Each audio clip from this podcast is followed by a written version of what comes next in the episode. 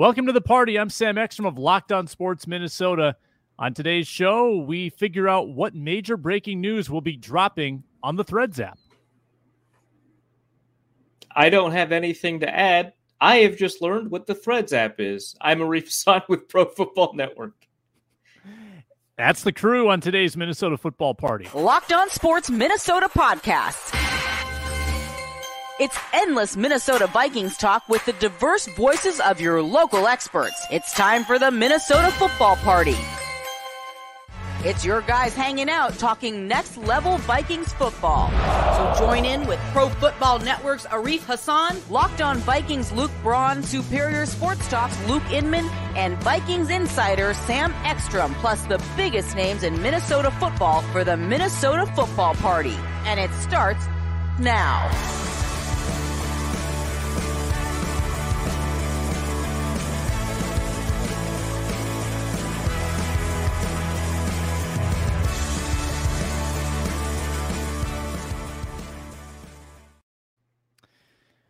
Welcome back to the Minnesota Football Party. I'm Sam Ekstrom. I'm back from vacation. Luke Braun still absent. Luke Inman gets the day off. It's PTO week apparently at Locked On Sports Minnesota. But hey, we press on with the stalwart Arif Hasan of Pro Football Network. He doesn't take days off. He never misses time. He's at Arif Hasan NFL.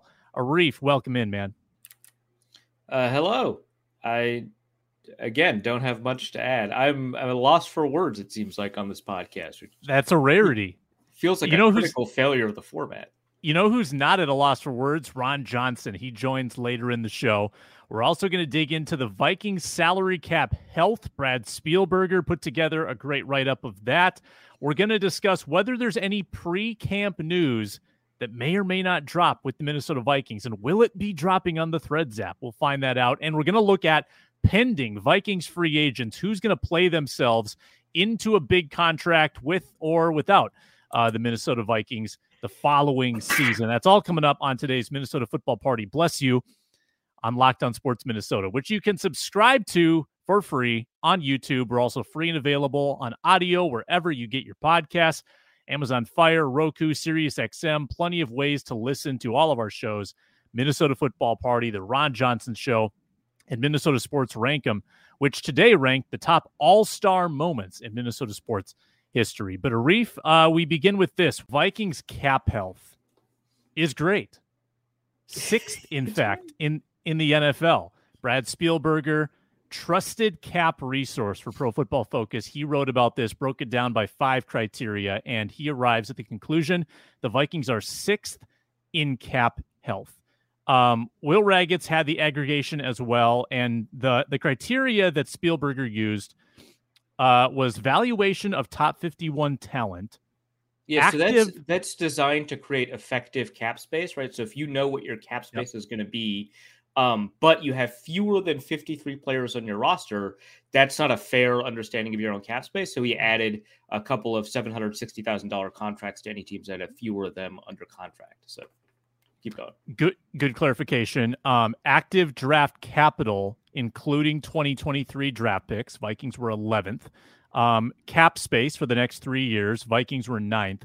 Total prorated money, um. Vikings were ninth, which surprised me because they have a $28 million albatross.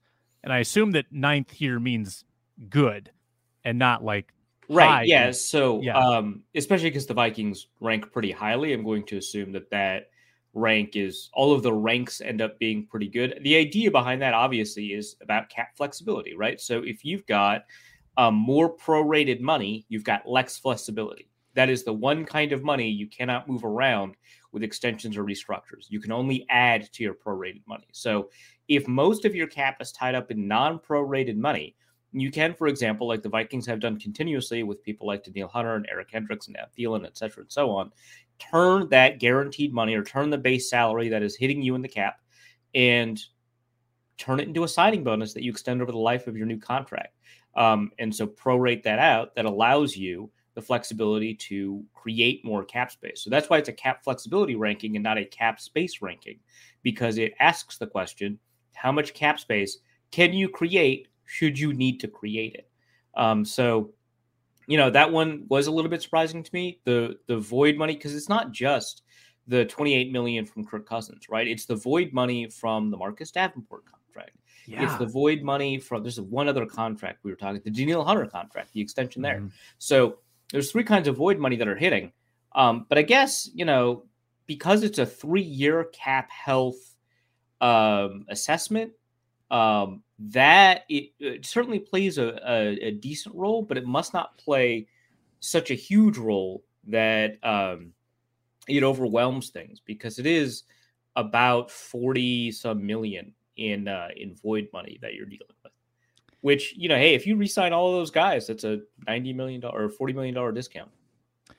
This really is kind of a snapshot in time though, isn't it? Because if they were to extend mm-hmm. TJ Hockenson, they were to extend Danielle Hunter and certainly Justin Jefferson, their cap liabilities are going up so substantially.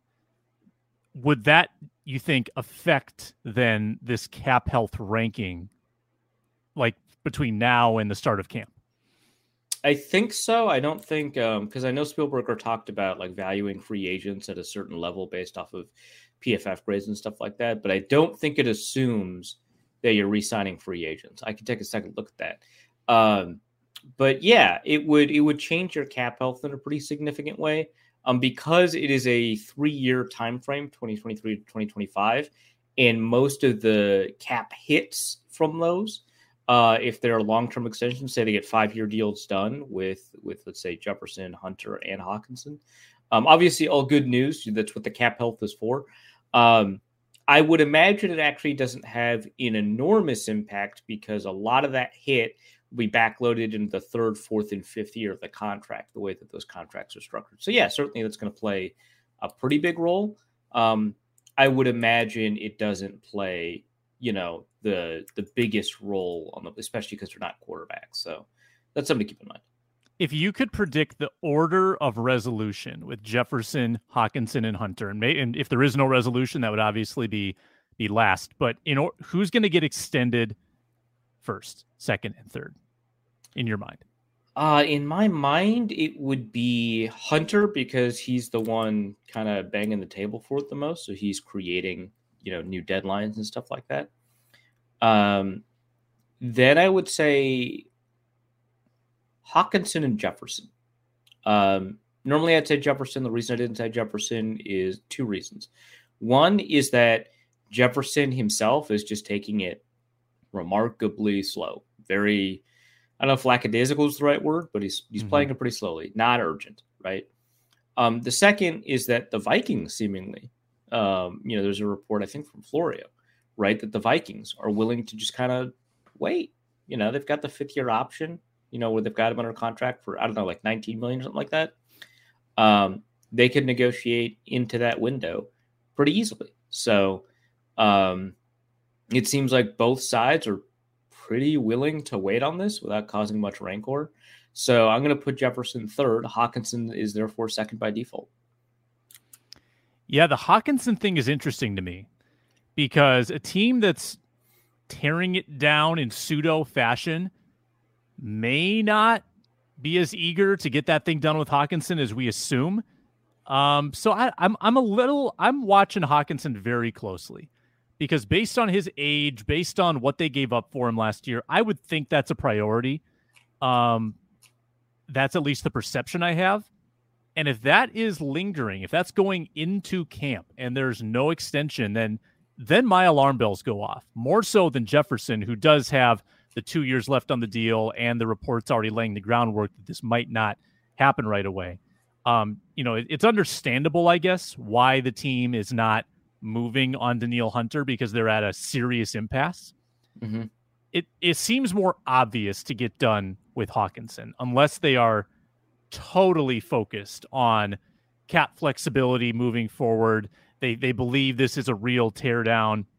Um, that's the one that I think actually is the most informative about where this front office is at is what they do with TJ. What do you think? Yeah, that one that one is kind of um, curious, just because I mean it very much seems like they're pretty committed to. I mean, why would you trade for him in, near the end of his contract anyway, right? Um, it seems like they're pretty committed to the idea of, of having a long term extension for TJ. I wonder if he's wondering, you know, kind of what the future is mm-hmm. at quarterback, right? Before he, you know, decides to execute on that because um, he's got a little bit of a short because he's playing right now in the fifth year option, right? So, uh, if I'm remembering correctly, so so he's got a shorter window um, to hit free agency than Jefferson does, uh, and so he's got you know that option of just saying, you know, hey, maybe we just play this out, play out the season, uh, and uh, if there's no movement on a quarterback, you know, I don't want to waste my prime you know, playing for a team that that is trying to develop a quarterback. That's just not be my job. I want to win. Um, so certainly it could that could play a role on Hockenson's side, obviously on the Viking side, kind of figuring out kind of who they are. I think that their approach to kind of constantly being competitive, whether or not that's possible without Cousins, um, will encourage them to continue to to get a deal done with Hockenson because you know, he's young enough that he's going to be part of the future, I think, for the Vikings, whatever the vision of the future is. Uh, and uh, and I think that it's difficult to find players um, like Hockenson that are, um, I don't know, upper middle class in the NFL, right? It's mm-hmm. like a mm-hmm. guy that you definitely don't want to experiment replacing with like a rookie, right? Like he's he's just valuable, right? Yeah. He's also not a star in the same way that Justin Jefferson is. And so he's kind of occupies that middle area where you're not really comparing him to Kelce or Kittle or even Darren Waller, but you're like very happy he's there. And not easy. You can't replace a TJ Hockenson easily, like you said. Big good tight ends don't grow on trees. There's not yeah. 32 of them, you could argue. Yeah. So he's a very valuable commodity. And that he probably knows that too, which mm-hmm. is why free agency could be an appeal. So if you're looking at pending free agents, and that would include Danielle Hunter, it would include TJ Hockenson. It also includes some secondary players, uh, some fringe starters or key backups. Who do you think plays themselves into a big contract next March? And that might be playing themselves out of the Vikings price range as mm-hmm. well. But other candidates would be um, well, Marcus Davenport, right? That's the whole point. Oh, Marcus Davenport. Yep, absolutely. Marcus Davenport. Um, and that might be the whole design. It's just for him yeah. to, to play here one year and then get out. KJ Osborn, though, obviously, Ezra Cleveland, DJ Wonnum, Josh Metellus, Joejuan Williams. Who do you think puts themselves in position to get paid? Did you say Ezra Cleveland too? Because that's uh... I did. I did. Okay, yeah, yep. yeah, that one's pretty important. Um, I mean the the most bizarre one would be if it was like Jordan Hicks, right? I think he's in free agency too. Um, that would be that would be kind of stunning. That'd be surprising. Um, yeah. Um, yeah, I think uh, you know if you end up with like a DJ Wonnum or a Jordan Hicks playing themselves into like a new contract, that is just a fantastic scenario. Um, the Vikings have a lot of cap health, so maybe there's not a ton of people who can uh, play themselves out. But KJ Osborn is probably the most likely candidate to play so well that he can't be on the team anymore, right? Because I think it's a pretty unlikely scenario that DJ Wonnum plays so well the Vikings don't have a place for him, right? He's playing a premium position. The depth there is important. They can find ways to put three guys on the field. If Marcus Davenport also plays well enough to get an extension, you know, there's room. But if but if KJ Osborn plays really well, and you've got this first round pick, and you've got Justin Jefferson, and they seem to want to run two wide receiver sets a lot more often, he's just not going to get the opportunity to shine, right? It's basically like if he resigns, we might have a similar like, hey, why did Alexander Mattison resign? Uh, but you know, we know why he resigned, right? It's because Dalvin Cook mm-hmm. was on the outs. That's not gonna. It's not like we're gonna be like, yeah, we're sick of Justin Jefferson, you know. So that one I think is the one that's like the most like he could play so well. It's possible that he seeks greener pastures where he could, you know, take the mantle of wide receiver one. Um, other than that, you know, I'm taking a look at this list. I mean, Ezra Cleveland would be um, a really great opportunity. You know, if, if, you know if he plays so well that he ends up you know in like a Ben Powers type situation, he was one of the bigger free agents last year. Uh, that would be awesome for him. I find it hard for the Vikings to be in a situation where they don't keep that right, just because it's so mm-hmm. so difficult to build an interior. Um, and they might be in a situation where they're just like, you know, Garrett Bradbury had the one year where he was all right, but it's time to move on. Or hey, Ed Ingram's had two years of struggling it's time to move on. if you're in a situation where, where those two guys are replaceable, you're not going to want to move on from a third one that's actually playing pretty well. Uh, let's see, who else did you mention that? Um, yeah, so Metellus would be a free agent, and we project him as a possible starter. That one's uh, interesting. Uh, yeah, Joejuan Williams, and, and he might be vying, you know, for for reps with someone like Metellus, but Joejuan Williams, a one year deal. I don't know if I, I think that there, there's two couple scenarios here. So you got the Hockensons and the Hunters. Oh, what about Khyiris Tonga? He could play himself into nice yeah, and he's an RFA, million. right? So he oh, could right. he yeah. could force the price up so they need to give him like a second round tender. Yeah. Um, which may not be as appealing if, if, that is what they have to do. So yeah, you're absolutely right about Tonga. I, I think there's a couple guys like Hunter and Hockenson who there's almost nothing they could do to play themselves out of a big contract, right? Like yeah. the priors yeah, are too if, strong. If they, if they, stay on the field, right? Like if Hunter mm-hmm. gets hurt, that's a different. But if they stay on the field, they could play the worst years of their career, right? And we just be like, oh, well, that sucks. Anyway, here's fifty million dollars. yeah. Correct. Absolutely. People are going to be willing to take that gamble. Yeah. Um, then you've got a player like Wonnum, Metellus. If they don't do anything this year, they're looking at having to fight for a spot one year yeah. from now.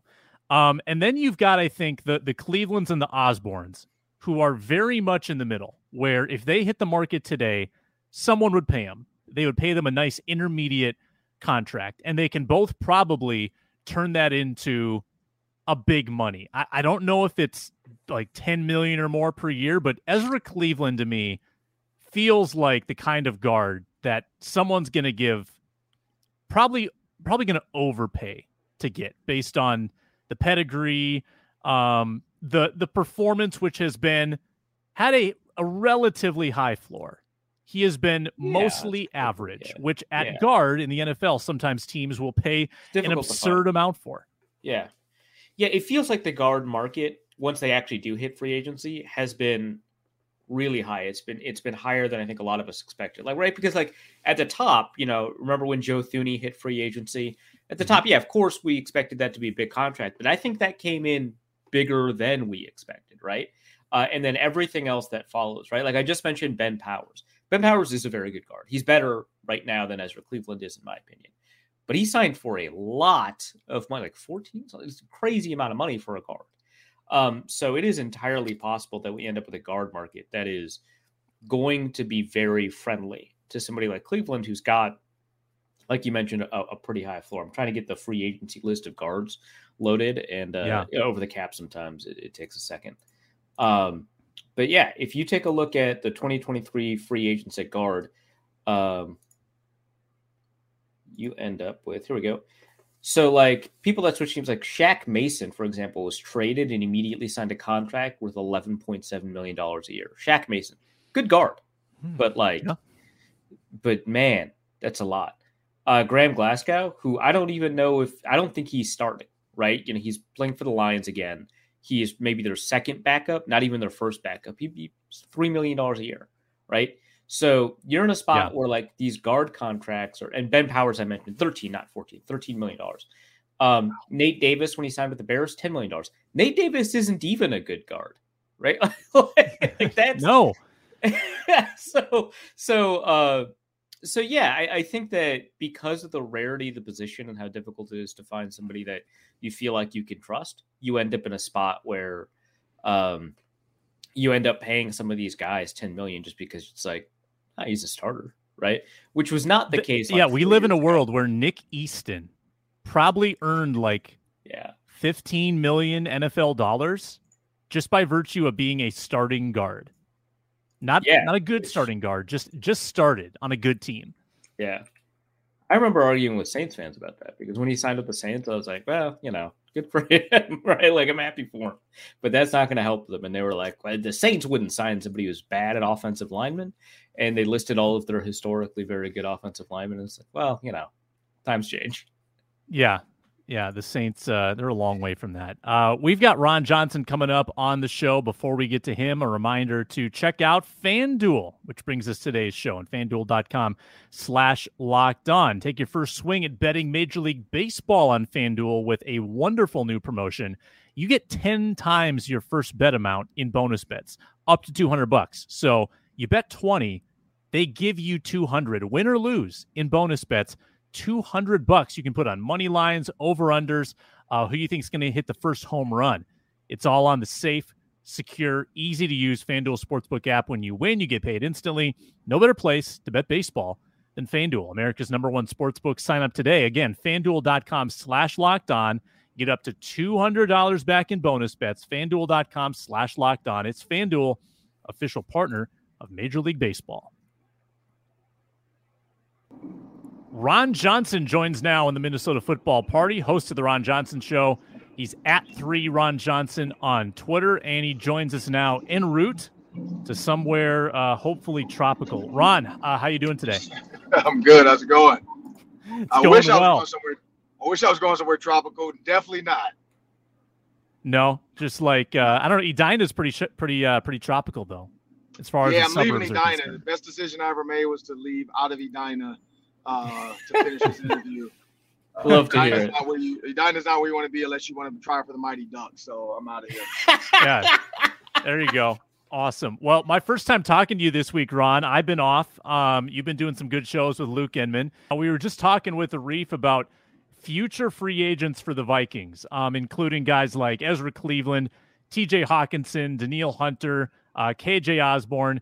Uh, in your opinion, Ron, i- if they all hit free agency, and, and they could extend Hockenson, right? They could extend Hunter, but if they all hit free agency, uh, who do you think's getting just a whopping payday next year? Uh, ooh. I'd say honestly, I feel like the tight end is, is one of those positions. Um, but who's it? Danielle Hunter, T.J. Hockenson, and who's the other one? Uh, I threw out Cleveland, Ezra Cleveland, and uh, and KJ Osborn. I'd say of that group, I'd say it's between Danielle and uh, T.J. Hockenson. I just know the tight end is considered now the, the wide receiver two on a lot of teams. When you talk about Travis Kelce, uh, you, you look at you know his production there and how he's shown. You don't really need two receivers if you have a guy like Travis Kelce. Um, T.J. Hockenson coming from Iowa. Uh, same with the 49ers. George Kittle being uh, technically kind of wide receiver one with George Kittle. Um, I would say TJ Hockenson, but Danielle Hunter, I mean, honestly, pass rushers, if he stays healthy, he's young. If he stays healthy and shows he can go a whole season, regardless of where he ends up, if he stays with the Vikings and maybe lowers, just like Anthony Barr did, and say, you know what, I'll stay, but I want to out of, I want one year left on this deal and I want to be done. Um, I'd say pass rusher too. Like pass rusher, tight end is kind of the way to go. Uh, offensive guard, not so much. Uh, wide receiver two slash maybe three on some other teams. I don't see KJ Osborn getting a big payday, so I, I would definitely think. Um, but Christian Kirk showed us you never know. But um, I'd say TJ Hockenson, Danielle Hunter are, are set to get. And of those two, if I had to put my money somewhere, I'm gonna honestly probably go with Danielle Hunter because again, pass rushers are just it's that's the name of the game. Quarterbacks are getting paid a ton, and I got to find somebody to stop them, and it's Danielle Hunter. Mm-hmm. When you take a look at a player like, you know, KJ Osborn, who uh, you didn't bring up, but is somebody that I, I just feel like very often wide receiver threes, when they play really well, end up trying to go somewhere else in free agency to see if they could earn a job as a starter. Um, Mhm. Is that an area where, um, because the Vikings seemingly are moving in a direction where they're going to be kind of a two receiver team, they got a first round pick in Jordan Addison, so long term, there's probably not going to be a ton of room for uh, for KJ Osborn. Is that an area where you just feel like, you know, if he plays pretty well, that's it. There's probably not going to be a scenario where they where they re-sign KJ Osborn. Uh yes and no. So here's the thing about it. KJ Osborn to me reminds me this this year. There's two there's two scenarios where this happens.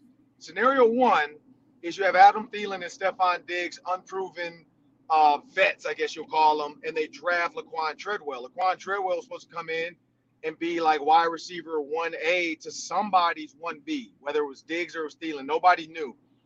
Diggs blows up, Thielen blows up in the same year. We don't really hear from Laquon Treadwell um, due to some of his own personal stuff, you know, getting injured, run, working out, you know, in the middle of the night during training camp, running stairs. Uh, some of it was personal uh, sabotage, I'd say, like overthinking the process. And then you know, it's just that Diggs blew up. Like Diggs became one of the best receivers we had ever seen in a purple uniform, uh, bef- you know, since like Cris Carter, Randy Moss. And so I think that's what kind of pushed Treadwell down. But then you also have the the the the uh, Justin Jefferson. You got Adam Thielen and Bisi Johnson, and they were the potential starters. And the team took the same approach and said, you know what, let's let this rookie sit back, let's let these vets play, and then see what happens. Well, Bisi Johnson has a terrible game against the Colts. Step in Justin Jefferson, he never looks back. And so you have those two situations for a first round pick. Same number, like 21, 22, 23 it could be either or. So we're not. I'm not saying Jordan Addison is either. Like I'm not saying he's Justin Jefferson. I'm not saying he's Laquon Treadwell. Maybe he's in the middle. Um, but we really don't know because if if Jordan Addison doesn't become what we think he should be, and he's more like a Jalen Reagor, nothing against Jalen Reagor, He's a I think he's a good player. Um, that might give KJ Osborn a chance to step into that Adam Thielen role and be a guy. So I, I never want to like just say like, oh, this guy's a three and he's gonna go somewhere. Like we just don't know. Um, college highlights look great until you put on that NFL uniform and you got to prove you can still do it. And there's not a lot of guys that continue to compete at that level. Um, and there's nothing wrong with being wide receiver two or three in the NFL. It's still you're the best of the best. You're a, a less than one percenter at that point. But I, I think for Jordan Addison, he's going to dictate a lot of what happens to KJ Osborn. And so we'll see. And KJ Osborn can dictate a lot of what happens to Jordan Addison. So it's a it's a it's, it's chicken or the egg. Like we won't know until we get the season going. Absolutely. Uh, one one more thing. Sorry, Sam. I know we like to trade off questions, but just I I, I love KJ Osborn. I want to ask questions about him. Uh, one thing that I'm kind of curious about because of this emphasis on producing better running looks and stuff like that, even within a two receiver set, I wonder if one of the reasons that Osborn might eat into Addison snaps early, not just because he's a rookie, uh, might eat into his snaps early, is because he's probably the best run blocker that we've got on the on the receiver roster right now. And if they're truly committed to being better at running the ball um, through through the virtue of blocking, it feels like there's going to be a lot of opportunity for uh, for Osborn to just be on the field so that he has the ability to block and maybe they'll audible out so they'll throw or maybe it's play action or whatever but that'll give him some opportunities because I mean, I like Addison, but he does not look like a blocker to me. And you know, looks can be deceiving. But for now, I'm gonna I'm gonna trust that it's gonna be difficult for a guy his size to take on a linebacker. Uh yeah, big facts. Uh, I'd say KJ Osborn is the best blocker as far as receivers go with this team. Uh, if they are going to go like a big receiver set where it's TJ Hockenson and KJ Osborn, I think that's going to be what you're going to see, especially if it's a run pass option, meaning hey, if we have a look we like, let's run the ball. Let's let KJ Osborn uh, block the crap out of a safety or a corner. Um, but then also if we need to pass out of the set because all of a sudden uh, they're they're in a position that it, it's favorable for us to split TJ out, uh, split KJ out. Now TJ has a safety maybe or a linebacker having to guard him because they went with like a bare set front and it's they only have three DBs in the game and they don't want to have to push a corner maybe or safety out do. Um, so yeah, so I could see KJ Osborn being a if I'm picking a guy in the slot that's going to dig out a safety in the run game, I'm going to take KJ Osborn over anybody else in that room right now. Um, so yeah, so I definitely see KJ Osborn being the potential wide receiver two for most of the first three games at least. Uh, and then it's his job to lose. I don't think it's going to be Jordan Addison's job to gain. I think it's truly because with Jordan Addison, they know, okay, we got four years with this guy. So we know we have at least four years before we have to even talk about a fifth year option. Um, I, I, think they're going to play that well and say, let's see what we truly have in a KJ Osborn uh, to see if we can get the most out of Justin KJ and Jordan Addison on a rookie deal for at least three years. Uh, and then let's go draft us a, a, quarterback if we don't decide to bring Kirk back. But no, I think KJ Osborn is is really good. I think he can be really uh, explosive in this offense. Uh, but again, it's going to be between those two. KJ Osborn and, and Jordan Addison are going to, you know, unfortunately, are going to battle each other for that time. Yeah, I agree with that assessment, Ron. I think KJ's sitting on a big year. Uh, let me ask you this, Ron. July 6th. So NFL players are about three weeks away from reporting to training camp. When you were a player, at this point in the summer, were you uh, still kind of, you know, relaxed mind, kind of taking it a little easy? Were you working out pretty hard? Was there a stress of the the impending camp coming up for you? Where were you at uh, around the Fourth of July during your playing days? Well, I mean, for me, every year I was a bubble guy. You know, like besides my rookie year, I kind of felt like I had it. Um, every year I was, you know, I was going to be that third, fourth receiver. Um, so for me, yeah, this time of the year, I was kind of relaxing, not doing anything stupid. Um, I wasn't a big like jet ski, water boat type of guy. I wasn't motorcycling anything. Um, I was in a bubble. I was I was like bubble boy. I was putting myself in a bubble to make sure I made it to camp. Because uh, if I got hurt away from the team, I was done. And so I just kept that in mind. So like with my girlfriend, who's not my wife, um, you know, like they wanted to do all this. Like I, I do Valleyfair, uh, but that's about as far as I'm going. Like I'm not I'm not taking like a big trip. I'm not gonna like I'd visit family in Detroit. So me and my girlfriend at the time would go to Detroit for a little bit. Uh, I'd be here in Minnesota working out, and then I would go back to Baltimore maybe like two weeks early um, because I did have a house. So I would go back two weeks early and just get kind of acclimated again to the area because you know being away from somewhere for a month, it does take you time to get used to the freeways again. You know, driving again. I mean, now at my age being gone for like 10 days on vacation, it takes me time to get used to Minnesota again. So, um, you know, back then it was, you know, working out, but not doing anything crazy, like realizing that I've, I've done all the work up until this point. One month of like relaxed workouts is not to make or break me unless I didn't do the work in the summer. Uh, but I was a I was a 95 to 99 percent guy. Like I was in Baltimore for all the off-season workouts. I was there for all the OTAs. Um, yeah, I, you know, we had a personal trainer guy that would train us all on the side as well. So I was doubling up. Like I was going. I remember. I remember I did like boxing classes with Sam Cassell because he was from the Maryland area, I guess. Um, so I like took some boxing classes uh, with Sam Cassell. I remember him being in there, and um, you know stuff like that. Like I was I was meeting guys like Sam because he was a Timberwolf, but then also he was from. I'm guessing he's from Maryland. I don't know. Maybe I'm wrong, and I'm just making that up. And he just happened to be there working out with us, but um, he was a Timberwolf, and then I remember like being in Baltimore, and we went to like this boxing class, and then Sam Cassell like is in it, and so we're doing this boxing class for like a couple weeks. Me, Bart Scott, Ed Hartwell, uh, Sam Cassell, forgot who else was in there, but we would all do like boxing workouts, and then we would go run the hills. Uh, we did like these med ball tosses up hills, so we did some of that stuff, some explosive parachute stuff, but it was really like low key. And then I would reach out to like Kyle Boller or Chris Redman and say, hey, man, let's go throw for a little bit of the facility. We throw for, you know, 30, 40 minutes, get some routes in. And then, you know, the day is mine because we, we were starting these workouts at like 7, 6, 7 a.m. So we were done by like noon. And then from there, it was like relaxing, uh, watching some TV, stretching, getting massages, stuff like that. But yeah, I was I was a guy that I knew I had to do everything to make sure like I'm in shape because uh, I was going to be on all phases of special teams. Like special teams practice for me wasn't like the vets. Special teams practice was like a, a, a, a cakewalk. Like they got to sit back and watch us run up and down the field and do you know 10 kickoffs, 10 kickoff returns. We had to do punt block, punt return. And you see Ray Lewis over there. They're over there drinking water and just chilling, laughing, having fun. So for me, I knew I had to be in shape because I, I had no real breaks during training camp. So that was me. You know, I know some guys that are vets and they they have the ability to rest uh, they have a different approach. Um, and also training camp's a lot different now too. We had to be our bodies had to be ready for the brutality of true two a days where you were wearing pads twice. You had to hit in the morning and you had to come back in the afternoon and hit again. Uh, where now like the morning practice is a walkthrough in flip flops, and then the second practice is a practice in shorts and shells for like a week, and then you get to put pads on like maybe after four days or something. So it's way different.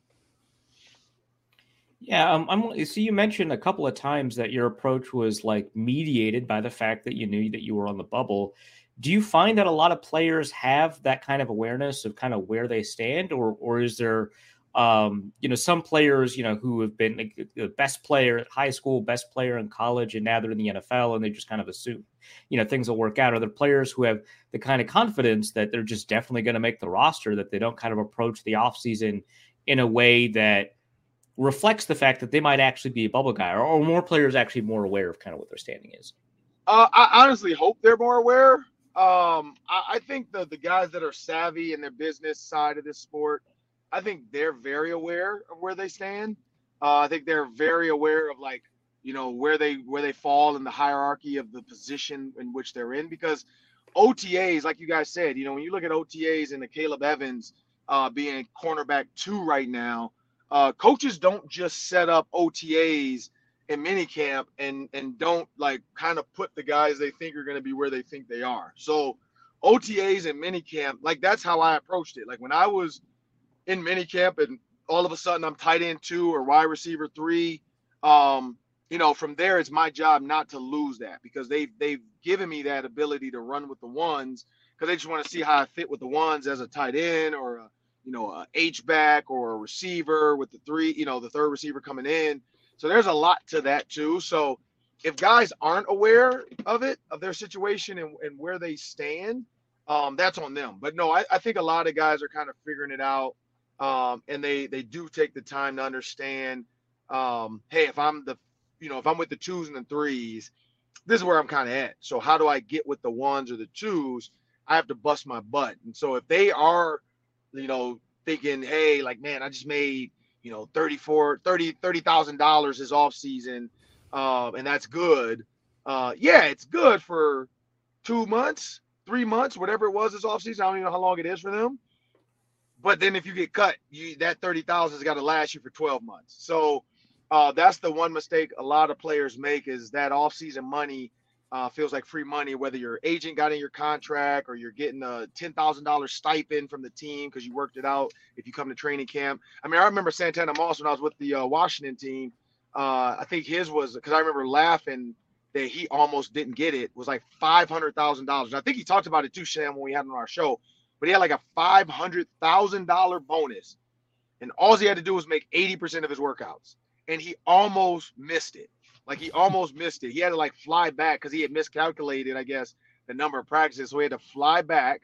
Which, if you're gonna make five hundred thousand dollars, who cares how much the flight costs? He had to rush and fly back to make like a Monday workout so that his Tuesday, Wednesday, Thursday workout would count towards that 80% and he'd be fine. But yeah, like it's crazy when you think about stuff like that. Uh, so, so some guys, you know, whatever their workout or off-season deal they worked out, because I know free agents now can get like ten thousand dollar deals from the team to be a part of $15,000 deals to be a part of the team, and we want to sign you even though you're a free agent. Uh, great, but that doesn't mean anything to a team. $15,000 to them is like a, a, a, nickel to, to some guys. You know, like they're like, oh, 15 grand, I'm a billionaire. Sure, let's give it to him. Let's make sure he's here and he's ours. Let's see what we get. If he's not what we thought, we cut him and we move on. So yeah, so I, I think some players should be aware, but you just never know. Yeah, Ron, I looked it up. Sam Cassell is a Baltimore native, so you were oh. right about that. I'd like born there, high school there. Yeah, I'd like an oral history of the Ron Johnson, Bart Scott, Sam Cassell boxing uh, workouts. That sounds like a heck yeah, of a that sounds great. Yeah, I got to dig back into my mind. Uh, I'm gonna try to get Bart on the show. I've been trying to get him, but I know he's busy because ESPN. Everybody knows what's going on there, so it's really, I guess, tense around there uh, the last year. Uh, what we didn't know is, you know, people think layoffs come quick. It's been like a year, my guess, of negotiations, conversations. Uh, so it makes a little bit more sense of why the first year of the Ron Johnson, so Bart was kind of like, "Yeah, man, I'll come on, let me know," and then you know, oh man, this day doesn't work, this day doesn't work. So, uh, but yeah, no, I, I just remember like I, I don't know why, but Sam say, yeah, so I guess he's from Baltimore, but he must have known like Ray Lewis and I mean, of course he knows Ray Lewis. Uh, he's Sam Cassell, but you know, he must have known like Ray and Barton, Ed Hartwell. So yeah, he would he would come to these boxing workouts with us and um, I didn't even realize like he was a Timberwolf until like we started having that conversation because I wasn't I was big on basketball, but I wasn't like, oh, I didn't know you played for this team, you know.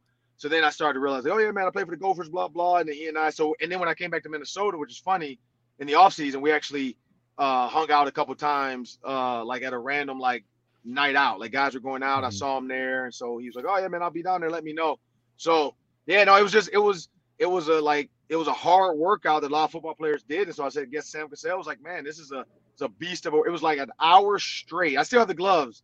I use them every once in a while, but it was an hour straight with like a legit boxer. Um, and of course, you know, these NFL, NBA guys. So this guy is like, you know, it's not like not nothing against some of these, you know, booty boot camp people, but you know, this was more of like a serious, intense, picking up like 45 pound plates, carrying it over your head, dropping it, you know, working on combos, learning how to punch. Because what we learned is in football, the same mo- movement to shift your core and your punch is the same thing as punching a player. You're trying to pull his arm through or reaching. And so it, it ended up kind of being like a, a dual purpose. Like it was a hard workout. We all wore hoodies. So we were like drenched in sweat. Um, but it was also like actual movements in football when you think about the punch, uh, especially for like we had some offensive linemen I think did it with us for sure. I can't remember who exactly, but I know some offensive defensive linemen did it with us. Um, there was guys from other teams like the Redskins had some guys. Um, there were guys from college that played. They were from Baltimore that were there. But yeah, this dude was a big time. I don't. I can't remember the name of the gym, but I know Everlast was one of his sponsors because that's where I got my gloves from. Um, and so as long as you took his class, I think three times you got free gloves. And so then yeah, so because you pay for the class, but then if you take it three times, you get to keep the gloves and blah blah. And yeah, so it was it was a good deal though. But yeah, I never I forgot about that until you said that Sam Cassell, he was in our boxing class. That's so awesome. Uh, at three Ron Johnson on Twitter. The roundtable tomorrow, Ron. You'll be hosting. Luke Inman, Reggie Wilson will be with us, uh, talking Minnesota sports, and then uh, we've got plenty of shows coming up here before training camp. So check out the Ron Johnson Show Mondays, Tuesdays, Wednesdays, roundtable on Friday, and he always joins us on Thursdays on the Minnesota Football Party. Thanks a lot, Ron. Good stuff. No, thank you guys for having me. Yeah, I wish I could could have been a fly on the wall for that boxing class with Cassell. Yeah, it sounds tough. It sounds like it Ray. takes real onions, right? Yeah, onions. Big time. Uh Arif, good contributions today as well from you at Arif Hasan NFL. Uh, what are you writing about this time of year? Oh, it's um a lot of it. I'm just going over like the random trades that occurred uh, over uh you know the NFL. So like um, or or like big signings, like you know the Chiefs' decision to decline signing Orlando Brown, the Bengals' decision to sign him, grading trades like the Kadarius Toney trade. But the stuff that um, I'm kind of more excited about right now is that I was at a business development conference back in April, and we were able to finally write those stories, get them published. So three stories: one on Devin and Jason McCourty in their media careers. Devin told me why he retired from the Patriots. That was really cool. Um, one from Julius Thomas, who is uh, earning his PhD in clinical psychology with an emphasis on neuroscience. He's working with um, it's Julius Thomas, like from the Broncos and Jaguars, um, yeah. who uh, is working with the Harvard Football Study Group to find better mental health outcomes, not just CTE related, but like all of the mental health ca- outcomes associated with player retirement. So he's working to produce better outcomes for players. And then, all, uh, and finally, Atlanta Falcons receiver Mack Hollins, who is a weirdo. And so I wanted to talk to him about how weird he is. Uh, and I had a really good discussion with him about, you know, uh, his Instagram, which I guess now maybe he has threads now, who knows? Uh, his Instagram, which has been popping off. You know, he does like Fast Fact Fridays and MacBook Mondays where he talks about uh, books um, and uh, and his burgeoning real estate uh, business. So was able to get those in. Those have been published. Those are on the site. a bunch of trade recaps. Um, some near daily i'm writing some viking stories so very recently i just wrote about you know breakout candidates i included kj osborn on that list of course um, so yeah there's a bunch of stuff that's going up right now pro football network fantastic features there check him out he's at arif hasan nfl on twitter i'm sam ekstrom at sam ekstrom on twitter roundtable tomorrow uh, you can find the Ron Johnson Show. You can find the Minnesota Football Party here on Locked On Sports Minnesota. Subscribe on YouTube, free and available wherever you get your podcasts. Also, Roku, Amazon Fire, and the SXM app, SiriusXM, are good partners. Thank you, Arif. And uh, we'll be back next week on the Minnesota Football Party. Until then, see ya.